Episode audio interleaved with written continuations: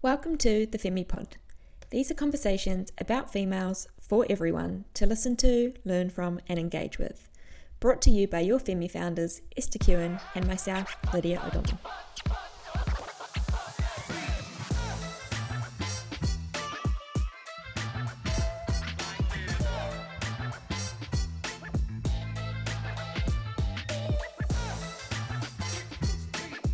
Welcome back to the Femi Pod. This is episode number 34. Thank you to everybody who's been tuning in so far. I am Lydia, and as usual, I'm here with my co founder and bestie, Esty. This week, we're going to talk through the importance of sport for the next generation and how we can keep young girls moving. But before we get into that conversation, we wanted to catch up a little bit on what we've been up to, but more importantly, what's been happening around the world, and more specifically for the women in America. But before we get into things, Est, how are you? What's been going on? Uh, what's been going on? That's a good question. I think just lots of work with Femi. We've got lots coming up, which is really exciting. And uh, I head to Christchurch tomorrow to be with some of our experts down there. So I get to hang out with Grace and Sarah, our amazing nutritionist and physiotherapist with me. So I've got a little bit of work going on down there. And then I get to head over to Aussie for about three weeks where I'll be with Lids and a couple of the other coaches and a lot of friends throughout Australia. And I get to see my sister in Perth and I get to go to Sydney as well, which will be really awesome. So really excited for that trip. And then running is also going well, and I am feeling really good. I did 80 Ks this week, which is my biggest week in like 12 weeks. Woo! And yeah, feeling good. My body's a bit sore, you know, like it's like, whoa, running is painful, but it's like in a good way. So I'm very happy. Yeah, apart from that, life is really good. Running's going well. And how about you, Livy? What you been up to? Yeah, same. Pretty good. Things are rolling along nicely, which is great. Training's going pretty well. I'm just enjoying it. I'm in Melbourne at the moment and had a lot of work on here recently with Nike. So just been really busy, but busy is good. And yeah, the body is feeling pretty good too. So training is good. Um, and yeah, like you said, Es, we've had some pretty exciting news about Femi recently. So we're very excited for the future of Femi and what is to come. Um, we've got some pretty big things on the horizon, which is very cool. We'll keep you all posted as those kind of progress. Um, so we'll keep the community involved in the movements that is going on in the Femi world as well. But yeah, everything is really good in my world. But I think um, with the news and things that have been coming out recently around the world, it has been a pretty shocking and disheartening last few days. And yeah, I think it's important for us to kind of have this conversation, knowing that we aren't living and breathing the situation that a lot of American women are at the moment. It still somewhat affects us. And we really feel for those women who are in those positions who feel like they're losing control of their own rights to their own bodies, which is shocking and crazy. And I just can't even get my head around how it must feel to be in that position. So we did want to talk about Roe versus Wade, and I think um, what we will do is just chat through kind of some of the hard facts and give you a bit of our opinion on the situation, knowing that we aren't experts in this field, but we do have the right to say our opinion and our um, feelings being the woman that we are. So, Es, do you want to jump in and just chat about like what is Roe versus Wade and why is it getting overturned? Yeah, so like let's say these are all based on facts and credible websites and studies that have been done by institutions over time. Uh, so Roe v. Wade is the name of the lawsuit that led to the landmark 1973 US Supreme Court decision establishing a constitutional right to abortion in the United States. So the majority opinion found an absolute right to abortion during the first trimester of pregnancy a constitutional right trumps all state laws. So, whatever was in place prior to Roe v. Wade was nullified between each of the states, and a constitutional right prevailed that women have that right to that decision about their body. The decision that was made in 1973 was that although protection had to be balanced against the government's interests in protecting women's health and the potentiality of human life, the conservative leaning court said a woman's decision to have an abortion during the first three months of her pregnancy must be left to her and her doctor. So that's that's what Roe versus Wade was. And then basically there's been another case that was brought forth to the Supreme Court. And that was Dobbs versus Jackson Women's Health Organization, which is a case on the constitutionality of Mississippi's 15 week abortion ban that will specifically address whether a state can ban abortion before viability, generally 24 to 26 weeks of pregnancy. So the Supreme Court uh, took that case and basically the other day it was overturned. So that means that that constitutional right that kind of protected woman in all of those states is now gone. So whatever was in place prior to and potentially now will come into place is what's going to be governing a uterus owner's ability to have an abortion so crazy and so sad and just to think that you know we are now in 2022 where we like to think that the world is progressing. It just isn't like the fact we're going back in time by not even just a few years like all the way back to these times where women just don't even have a say on their own bodies. I just can't even fathom it and i don't know enough about american politics to kind of understand exactly how and why this is all happening but Yes, do you want to jump in to just chatter more around like what is going to happen now that the Roe versus Wade has been overturned? Yeah, for sure. I think like what's important to know is that like 61% of Americans think that abortion should be legal in almost all cases. So there's like a Senate of nine people who decide what actually happens. And if that Senate has more Republican versus Democrat or vice versa, no matter what the people want, those people make the decision once it gets to the Supreme Court. So obviously, there was more people in the Republican Party. So there's, I think, five versus four, and that's why they won. Whereas, you know, if you look at the numbers, more people want it to be legal in America. So it's but really- even that like 61% stat, that's crazy that only 61% think that we should legally be able to have abortions. Like even yeah. that's shocking. I agree. And that's, I think, you know, it reflects, yeah, a really backwards view that a lot of people probably still have. But I think, you know, just the fact that that can go through when that many people in America, so the majority doesn't want that to go through, is pretty bad. But yeah, I think, you know, what's going to happen now, like I said before, so whatever was in place prior to Roe versus Wade and the state laws, and then uh, potentially other states may follow suit and change their laws if that's what they're inclined to do. Basically, that's going to be what's going to be in place as law in those states. So there's 22 states at the moment that have some form of a ban on abortion.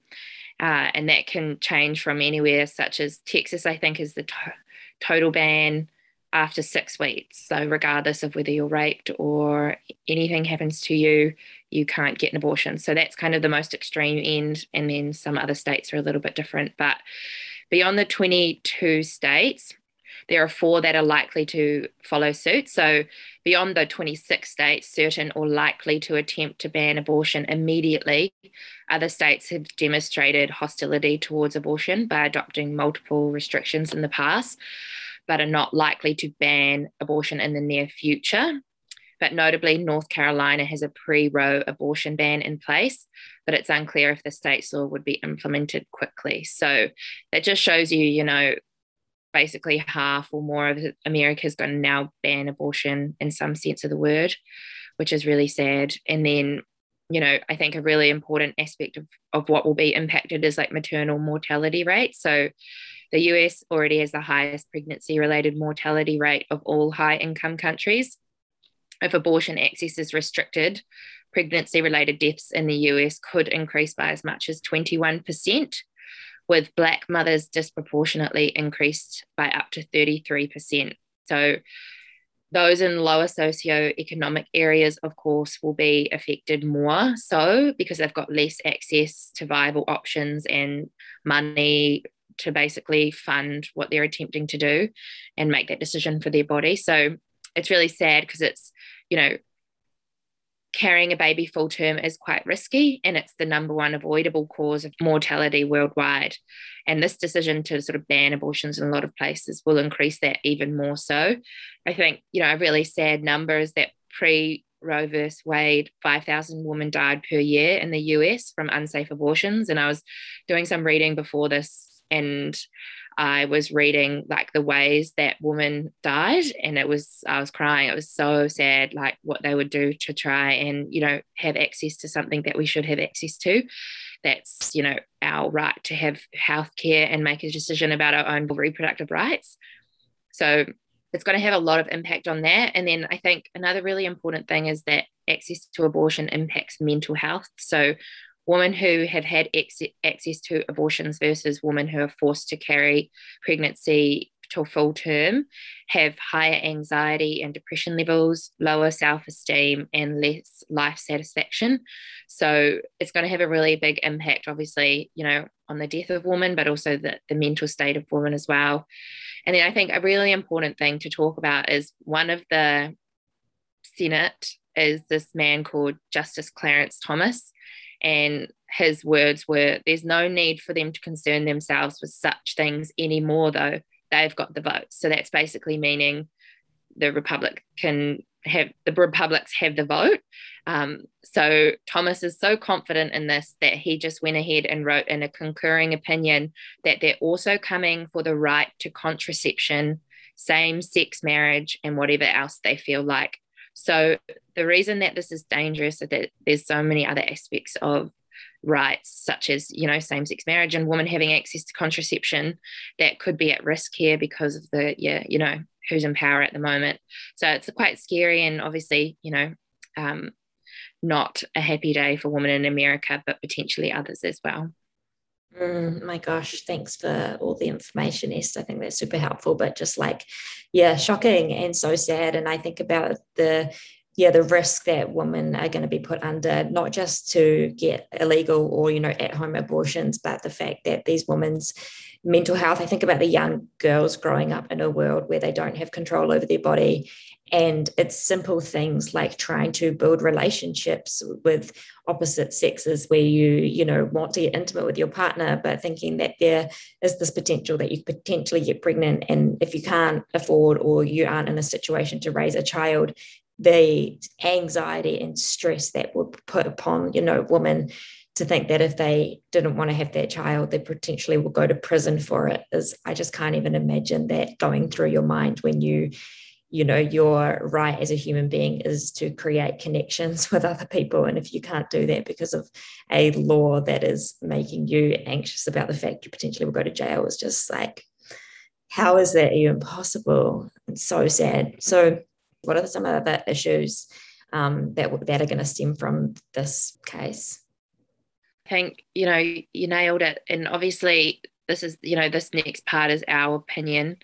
Uh, but i think the argument at the moment, regardless of whether it's religious or not, they're not considering the rights of women and also the rights to healthcare. So I think those are two really important parts of the argument that aren't really being considered.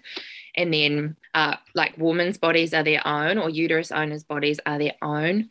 We make our decision about our bodies just as men or non gendered people do. So that's obviously why rape and genital mutilation and all those disgusting things without consent of the person at the end of the action are so unbelievably unfair and disgusting. And then this is the same thing. So when someone takes that control away from a uterus owner, in this case, to make a decision about their body, then you're taking away their fundamental right to choice. I think that's like, for me, that's one of the biggest issues of this whole thing. But and then I think the other important thing is that abortion will happen regardless of whether or not this is legal. And what will happen is that women will just put themselves at risk, especially women in those lower socioeconomic areas or potentially no access to to funds or help. You know, they're going to do it in a way that's potentially going to put their them at risk as well. And I think, you know, for me, when I flip it and look at it from another lens, like it makes me sick to, to even think about it. But like if a council, I think, of or a senate of seven women and two men made it a requirement for men to have a vasectomy, and that was a constitutional law that you had to have a vasectomy. This places all the responsibility on the man, but also probably makes them feel very uncomfortable because their bodies are being ruled and decided for them, or they're they're being told what decision they can make for their body, and that's being made by five people. Yeah, and I think that just is like sums everything up. And it's not about saving lives and it's not about this potential life that is going to be born. It's about power and it's about the patriarchy and it's about men having ownership on women. And that is like it in a nutshell. And I just think it's really sad that they've had to go this far and go to such extremes to take this control back because they feel like they're losing control in a world that hopefully is becoming more equal. It's just terrible.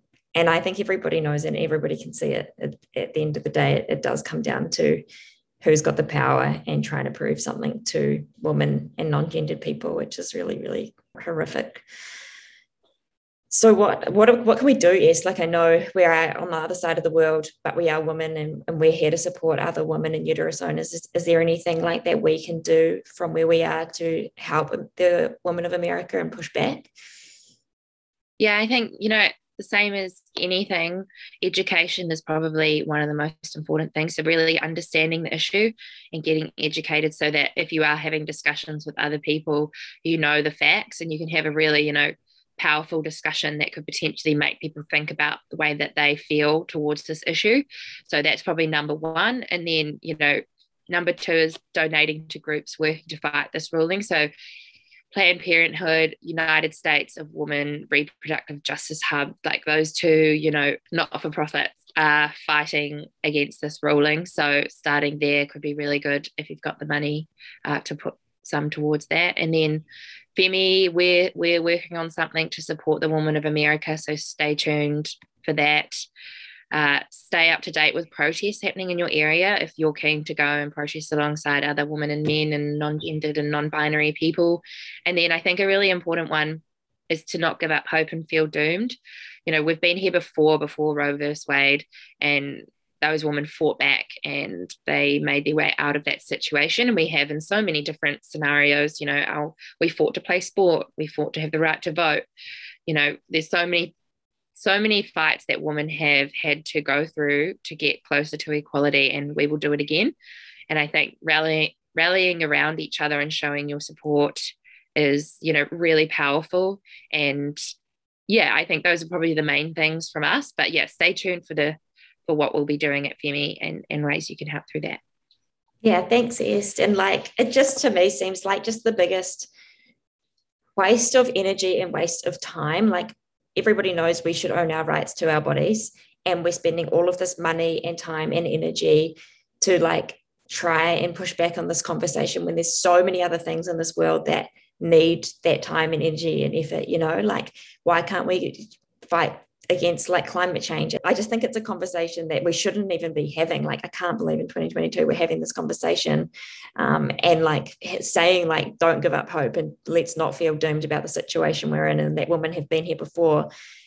But like the fact that we have to go back and do all of that again just blows my mind. Like, it's so sad, isn't it?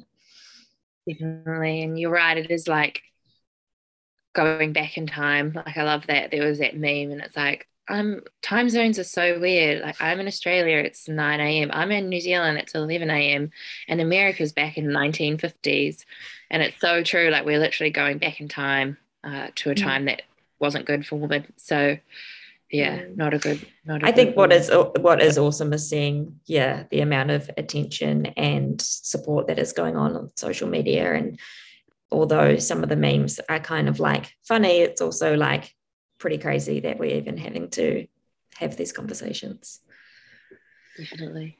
But we are going to flip the switch a little bit here. I think it's all kind of intertwined because we're talking about equality and we're talking about confidence and we're talking about how we can build that confidence in women. And a big part of what we do and what we believe in at Femi is the importance of sport to grow confidence in females um, all over the world. So we wanted to talk more today about keeping young girls in sport. And we know like the rate of girls dropping out of sport through their teenage years is two times that of young boys. And there's so many reasons to why girls are dropping out of sport. And we wanted to chat through them. But before we kind of dive into like the reason why we wanted to talk more about like why we actually want girls to stay in sport.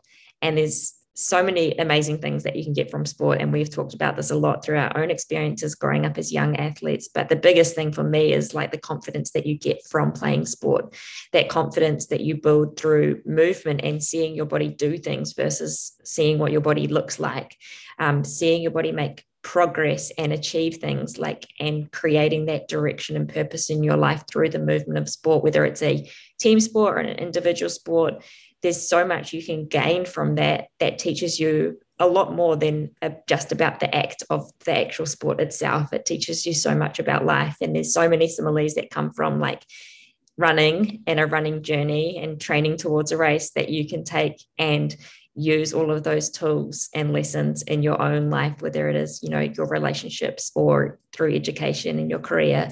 Um, there's so much you can gain through sport. So, yes, what is like, I guess, the top three things that you've learned through being a young athlete and growing up as an athlete, as a teenage girl? What are the thing, the three things that you kind of go back and think, yeah, like I really thank sport for that? I think, you know, obviously before I went through the eating disorder and quitting sport. I think for me, and you talked about it when we sort of you psychoanalyzed me, but it was like that fearlessness. so I think because I was a good runner, and when I was junior, I still am a good runner, and I think for me, I was like fearless, and I think it's coming back now, like that fearlessness. And both you and I, we have founded a company together, and quite often we're working with you know men or having meetings with men and me and you are quite fearless and i think that's really because of sport and that ability to kind of like push yourself to the absolute limit and be like i'm going to just go after this and you go and you do it. So i think probably like yeah that fearless kind of mindset and confidence from sport i would say definitely the connection and i think we've talked about this a lot with other people.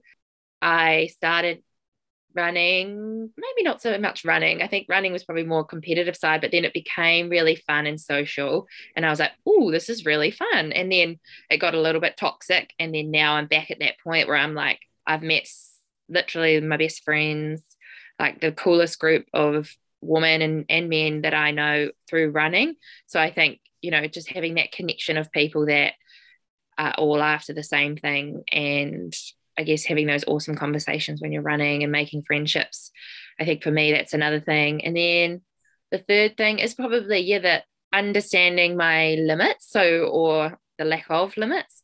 I think, you know, when you really put your mind to a goal and then go after it and you get it, or potentially you don't get it, but you see how hard you worked and what you're kind of capable of, I think that helps you understand your own limitations or lack of limitations. And I think, you know, I was thinking about one of the girls that I mentored with this with this point, and they went to Outward Bound and they did Outward Bound and they had the best time of their lives and they pushed themselves to the absolute limit. And after that whole experience, they came back and said that they no longer have limits and they feel like they can do anything. And I think that's what sport kind of does as well. It gives you this understanding of yourself that if you really try hard and you go and you put yourself in these situations, you will most likely be able to do more than you think you can. So I think, yeah, those are probably my three like that fearless kind of courage, the connection with other people, and then like defying your limits. What mm. about you? I love that. I definitely agree. Like the connection side of things, when I was a teenage girl and played multiple sports, it was like the social element of like creating relationships with people through the active movement. I think that was like definitely one of the first things that engaged me into sport was just being around other people and building really strong friendships with like-minded people. And it's definitely what I still do today. You know, like most of my best friends, yeah, like you have come from running or from some form of movement that I do. And I love that. Um, you definitely find people who you just connect with through sport, which is awesome. I think two other things that sport really taught me when I was young, and I still, you know, am so thankful for today. The first one would be like the the act of goal setting and like setting a goal and chasing it. And at school, it was like I want to win my school cross country. And like that was my big goal for the year. And like now I'm look back and I'm like, you know, winning high school cross country means nothing to me now. But at the time, it was like the biggest thing and the biggest deal to me. And I set that goal and then I took those steps to work towards that goal. And then when I achieved that goal, it was really rewarding and really satisfying. And it made me realize like as cliche and as cringe as it sounds, hard work pays off, you know. And it, I learned that lesson very early on. And I think I, I probably initially learned that through ballet and dancing. And then I started like kind of taking what I learned through those 10 years of dancing into running. And yeah, I think that like reward of like work hard and you can achieve anything you want. I, I learned that and I still obviously use a lot of that. And that's a big part of like who I am today.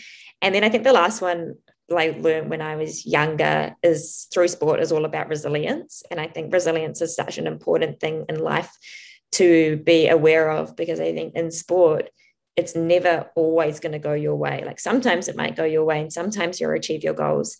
But like a lot of the time you won't. In a, in a running race, you might not win, you might not hit your time, you might drop out, you might not feel good, you might have a good day but it's about like getting back out there and doing it again and not feeling disheartened or um, at the end of the day quitting you know? Like i think that I, the idea of resilience especially as a female growing up in a world where we are being told we can't do things or we're not going to get the attention or the money or the opportunities that men are going to get pushing back on that and being resilient and just going after it anyway i think is super important. And i definitely think sport taught me that as a young girl and through that idea of resilience and goal setting and chasing dreams and creating connections with other people all of these things i feel like both of us have chatted to like lead to that building confidence in ourselves you know?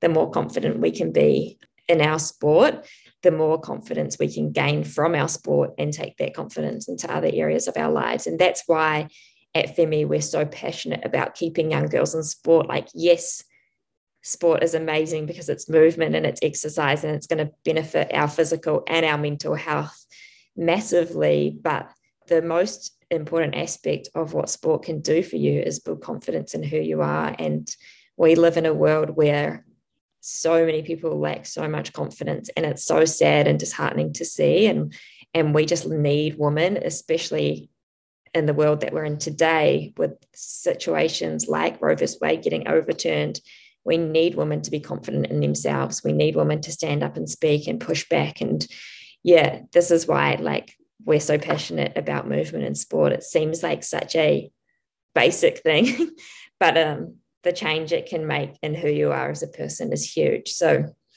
we're going to chat through like why we think young girls are dropping out of sport and the issues that are going on around the world and how we think we can keep those girls in sport. And I think both Esther and I have been through experiences when we were teenage girls that made us step away from sport at times. And I was about 17 when I stopped running for about 18 months to two years. And a lot of the reasons why I stepped away was a big part was around confidence. I ended up going to America on a university scholarship and I opened my eyes up to the really competitive nature of athletics. And I think I just felt like I didn't belong there. Um, and I didn't ever think at that time, I didn't believe that I would ever be successful in that, I guess, arena. And so I came back to New Zealand and stopped exercising and stopped running um, and took a big hiatus from sport. And I think through that period of time, it really made me realize how important sport was for me. But the, I guess, reason why I stepped away was because of the competitive nature of it. And I really like loved running, but I didn't want to be in that super competitive environment. I know I'm a competitive person, but I like to think I'm more competitive with myself than other people. And I guess I just wasn't confident in who I was either. I had a lot of body image issues that we've talked a lot about recently.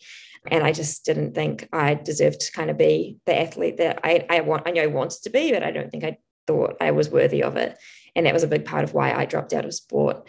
Yes, your journey kind of started a little bit earlier, but like you ended up quitting sport around maybe the same sort of age. Yeah, I think I was, yeah, 18, 17, 18.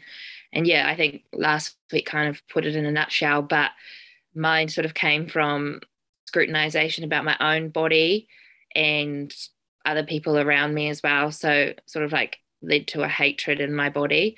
And then going from being anorexic and and super tiny and then suddenly having to eat all this food which was a blessing then i you know got my period my confidence probably dropped even more because suddenly i was bigger than i used to be this body type that i didn't identify as a runner's body you know we talk, talk about it last week but i didn't identify in that space in my own mind.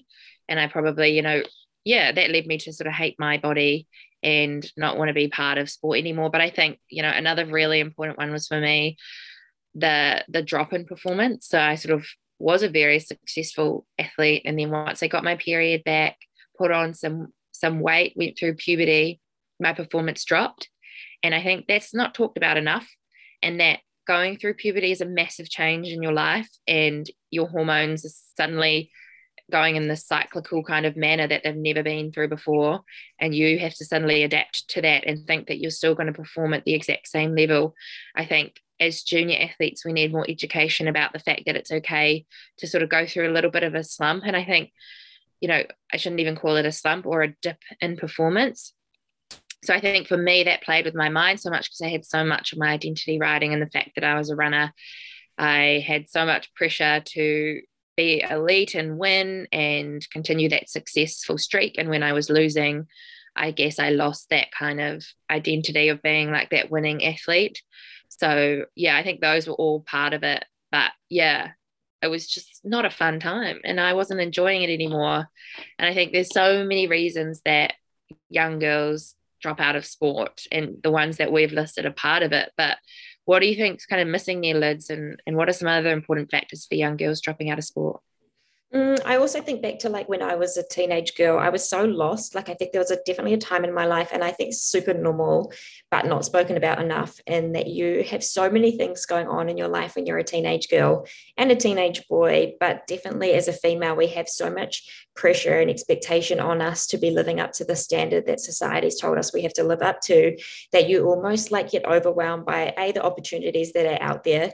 You don't know what you want to do with your career. You don't know what you want to do with your life. There's so many things you have to figure out at that time of your life. And I was definitely in that position. And I was like, I knew I loved working hard.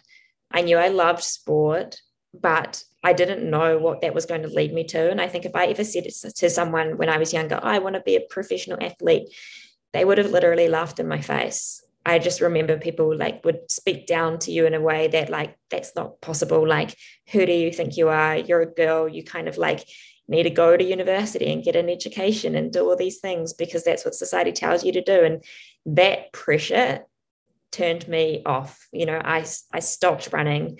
I didn't get an education. I just didn't know what I wanted to do with my life. Like I didn't know what I wanted to study, if I did even wanted to study at all. And I think I just had that time in my life in my later teenage years where I completely lost myself and my sense of worth and my purpose. And we don't talk about that enough with young girls. I think they're we're living in this world where it's such a digital world and everything is moving so quickly. I can't even imagine what it's like for them now.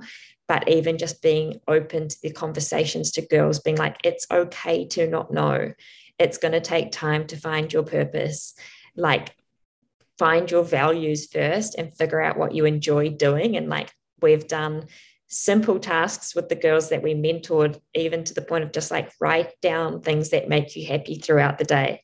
Because by highlighting those things that make you happy, it will show you what you should be doing and what you should be chasing after in your life.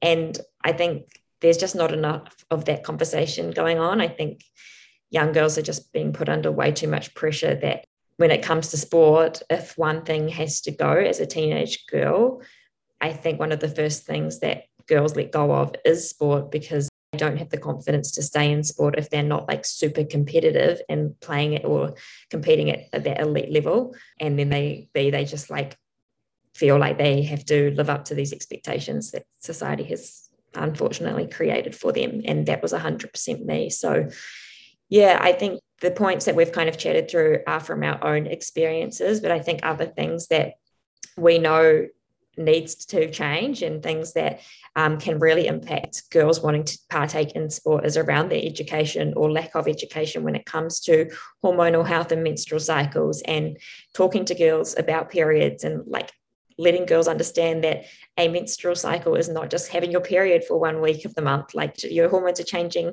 all the time and this is what happens and this is why and this is how you're going to feel and that is okay and that is normal and like let's embrace your menstrual cycle because that's going to allow you to embrace your body and fuel your body the right way and you know we see how prevalent eating disorders and body image issues are amongst teenage girls in this day and age. And a lot of it stems, like we spoke about last week and the week before, from social media and those pressures.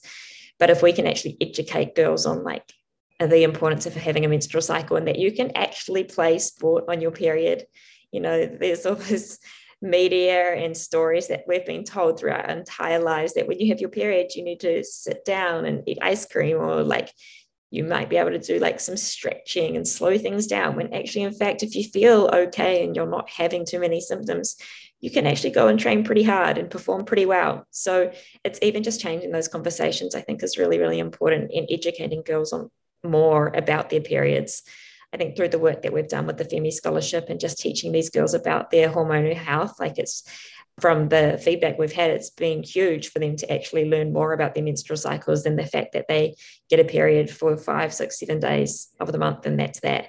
Um, so I think that's super, super important to encourage girls to stay in sport. Yeah, definitely. And, you know, we both talked about not understanding the risks of losing your cycle when we were juniors. And when I lost mine, I didn't question it because I didn't know what RED-S was. I didn't know that it was bad for me. I just was like, sweet, that annoying stuff that happens once a month is now gone. So good. But like you said, you know, actually understanding it, you can embrace it and work with it. And it gives you confidence because you feel more valid throughout the month with how you feel and your training matches it. And you sort of I guess, have more compassion towards your body.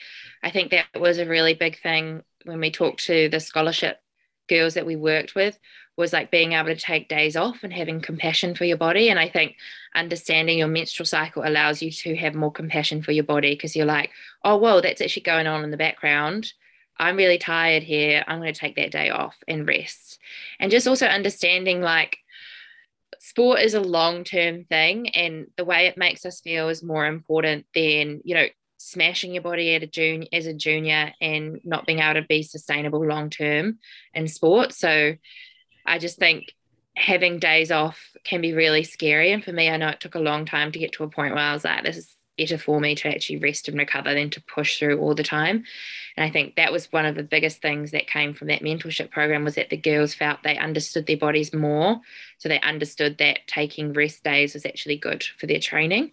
And you know, that's that's powerful because throughout their life now they've got that as a tool and they can use that to get better. Because you will get better. You know, getting adaptation and getting fitter and stronger and blah blah blah comes from resting alongside your training. And i think you know like you said societal pressure is on us all the time to be doing all these things go go go training every day pushing all the time. But like you actually need to rest to get better.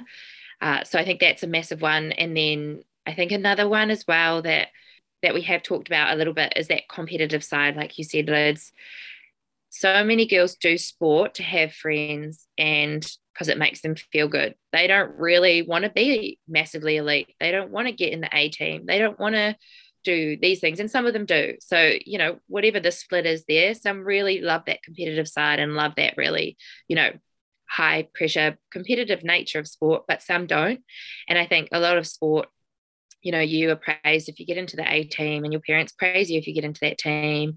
And you know that whole mindset about that being what success rides on in sport is really bad for the girls that don't want that side and don't enjoy it. And I think like you said then they end up just being like well what's the point? Because I didn't make the top team so I should just quit. But I think if we change the whole conversation about like how it makes you feel you've got your friends. And i think this is the thing that schools need to do and clubs is to have a competitive grade and to have a non-competitive grade. And that competitive grade is the ones where they want to the girls that play that that grade are the ones that really want to push hard you know they want to they got big dreams. And then the other for that sporting side and then the other is the one where sport is for fun it makes them feel good and they get friendships out of it and it's good for their mental and physical health. Like i think that whole aspect is missing entirely in sport and for girls, it's a really important factor in staying in sport. And then one more that I'll touch on, and I think for me is like really important is like the uniforms as well because I, I touched on how for so long I've struggled to be in a crop top and I cried when I got given a crop top at Nitro Athletics. And I think you think about a girl who's young and going through all these changes in her body and she is really feeling quite self-conscious and insecure and she's been given this uniform that's super tight and revealing in a lot of sports that's just going to make her want to quit. Like, I don't want to show up. Like, when I had that crop top, I didn't want to show up and race. And that was literally because of a uniform. And I think like we need to make sure that we've got baggy gear for girls if that's what they want, or the tight gear for girls if that's what they want. We need options because not everyone is the same. And that needs to be acknowledged a lot more than it is at the moment, I think. Mm, definitely. I so remember when I was at high school and we were racing cross country, and I was pretty insecure in my body. Although I loved running, I think I still was super aware of what I looked like. And I remember wanting to like wear baggy shorts and stuff, and I always thought I was bigger than the girls around me. And that, that uniform piece was such a big part of it. I'm pretty sure our cross country shorts were um, like Canterbury rugby shorts. And like I was so stoked that we got to wear Canterbury rugby shorts because they were like baggy. And it's just like, yeah, I think more awareness needs to come around how girls feel in what they wear and they should be offered options because some girls want to wear a crop top and they feel fast and fit and ready to race when they wear a crop top and then other girls don't feel confident in the crop top. So i think when it comes to looking at uniforms whether it's a club uniform or a school uniform girls should be given the option and they should be able to choose what they want to wear. I think gone are the days, well, should be gone are the days, uh, that everyone has to wear the same thing to look a certain way. Like when, it, especially when it comes to sport, girls should be comfortable um, in what they're wearing. So uniforms are a big part of it. And I guess that's one of the things that we can try and push for to help like better these issues and keep young girls in sport. But I think some other things when we speak about like the pressure that we feel and expectations that are put upon young girls, like so often when I was young, I saw parents on the sidelines of the races I was going to who were just putting so much pressure on their child to perform and coaches. And I think it's just so important for parents. And I, I, I know I'm not a parent, so I can't speak from being a mother myself, but from growing up in a world where I see parents putting so much pressure on their kids, it is the worst thing for your young girl to feel is the pressure from your parent, their parents. Like I was very lucky growing up with two very supportive parents who really like loved seeing me perform and perform well.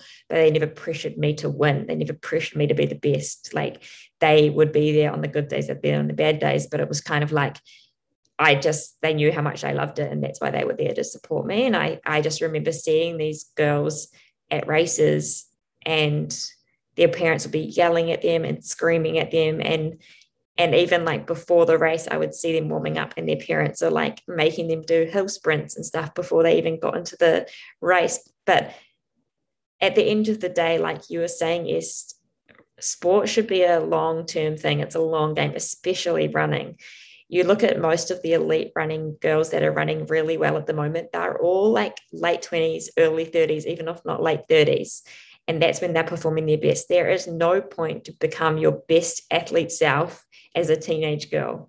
My coach always said to me, no one remembers a young athlete like be patient you've got lots of time and even at my age 32 i'm still like i've got lots of time like be patient um, and that's a big part of why i'm still running and competing well now i think is because i was told that when i was younger and it just really breaks my heart when you see these young girls who feel like they have to be winning all the time to get recognition and and feel that worth um, as people, as who they are, just through their performance. Like it's so sad because it just creates such a negative relationship with sport and really negative connotations around the idea of performing when it should be all about having fun and the mental and physical health benefits that you get from the act of sport, not just like, I have to be here to win because I had this pressure and expectation on me from my coach and my parents to do so. So I think that's a big part of like how we can actually encourage girls to stay in sport is just like being super aware of that pressure that the girls are feeling and remove it whenever we can. What are some other things, Es, would you say that we can do to like try and keep these girls playing sport? I think you know, we touched on it so many times. It's like terminology. Obviously, we talked about it last week. Not talking about the way someone looks and you know scrutinizing female bodies and putting girls in certain i guess molds that your mind believe to be the best athlete in particular sports. So i think stop talking about what they look like. Do not scrutinize a girl's body. Do not talk about the way she looks. Do not talk about making certain weights unless that's for a particular sport. And to be honest she should be at an elite level to be doing that anyway and she should be getting guidance from a nutritionist who helps her keep her menstrual cycle if that is even a factor but as a junior athlete, you just don't talk about her body. I think the only way you talk about her body is educating on physiology. So we talked about it and no, you know, the the feedback we got from the young girls we worked with on the mentorship program was that knowing about their body made them feel, feel more empowered and more understanding of their body and their physiology. So I think stop talking about the way they look, talk about how they're performing, how it makes them feel, the enjoyment they're getting out of it, uh, the friendships, and then also if you are talking about the body, it's about physiology and the way your body works, not how it looks. So I say that's like massive because I know, you know, having Annie on last week and we had a massive response from a lot of people about you don't look like a runner and how much that is, I guess, triggering for a lot of women because so many women have heard that statement or it's been implied to them that that is them. And that just impacts your confidence so much. So if you were to say anything like that to a young girl just just imagine how how much that will impact her and her confidence for her for the rest of her life. I think for me like no one actually ever told me straight up, but my coach was saying Lena is better, blah, blah, blah. And telling, you know, I was told by that man, you don't look like a runner. And like Annie said, that's really triggering because we are runners and there's no one look that makes someone a runner. And that's the same with any sport. So I think, yeah, steering clear of talking about the way someone looks or a female looks and then educating is massive. Mm, yeah, definitely. And when we tie it all back to like that confidence piece, like if you are a coach or a parent of you know a child who is playing sport or a leader in a sporting organization just being so aware of how you can actually build confidence in girls is the most important thing. Like think about what you're saying to them think about the environment you're putting them in think about the way you are coaching them and training them and focusing on like the fun element of the sport versus just like it always being about performance. I think when kids get rewarded for performing well, then that's what they put their self worth on. Whereas if we can reward everyone, because at that age, if you're good at sport, it's most likely because you're naturally talented. And natural talent as an athlete is only ever going to take you so far. If you reward those naturally talented athletes who are performing well, they won't learn how to work hard. And when you get into your later life, like 20s and 30s, it's hard work that is going to take you further than being naturally talented. And if a naturally talented athlete hasn't learned how to work hard, most likely they're not going to continue to play sport or perform at the level that they did when they were a child. So making sure that we are rewarding everybody equally and actually potentially rewarding the hard workers more than the naturally talented who potentially are at the top can really help as well. So yeah, I think that's a, a really important piece is that I think a lot of kids at that age compare themselves to each other and a lot of them are genetically born to be good at that sport at that age. And and then a, a, child who isn't naturally talented is comparing themselves to them and just not getting the rewards that other, the others are. So uh, we just have to be aware of it, I think, and, and really make a point to just give equal opportunity and attention to everybody who is partaking in that sport, because that's what's going to encourage them to stay in the sport. Yeah, I think that's really, really important because I think for me anyway, I was praised a lot when I was younger for winning.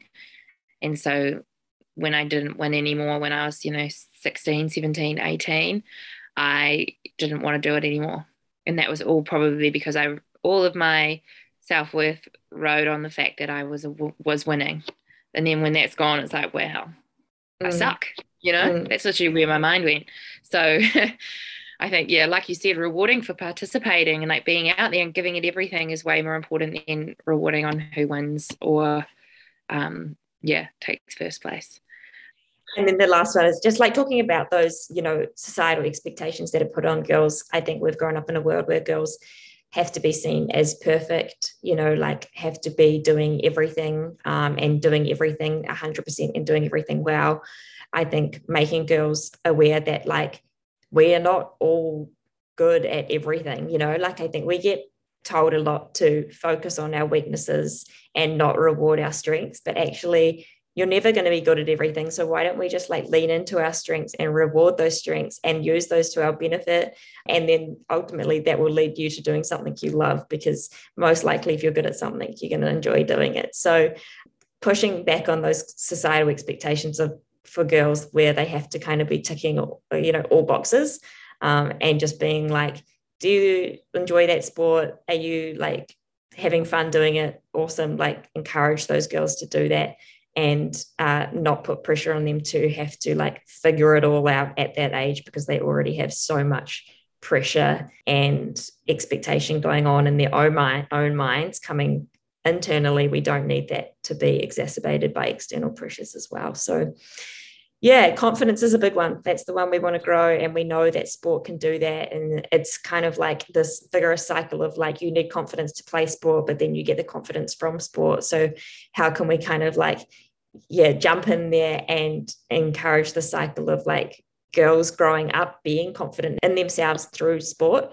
and then continue that confidence to play sport as they get older and and hopefully, you know, in their later lives as well.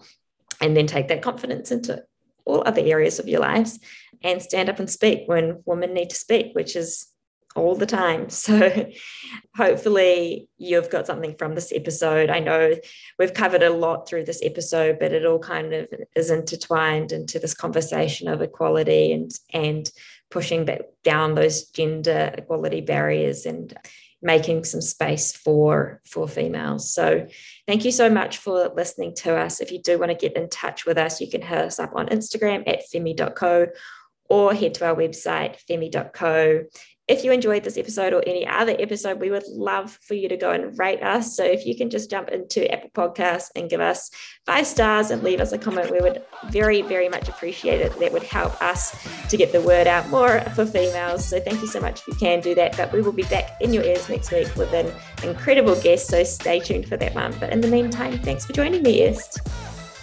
Thank you.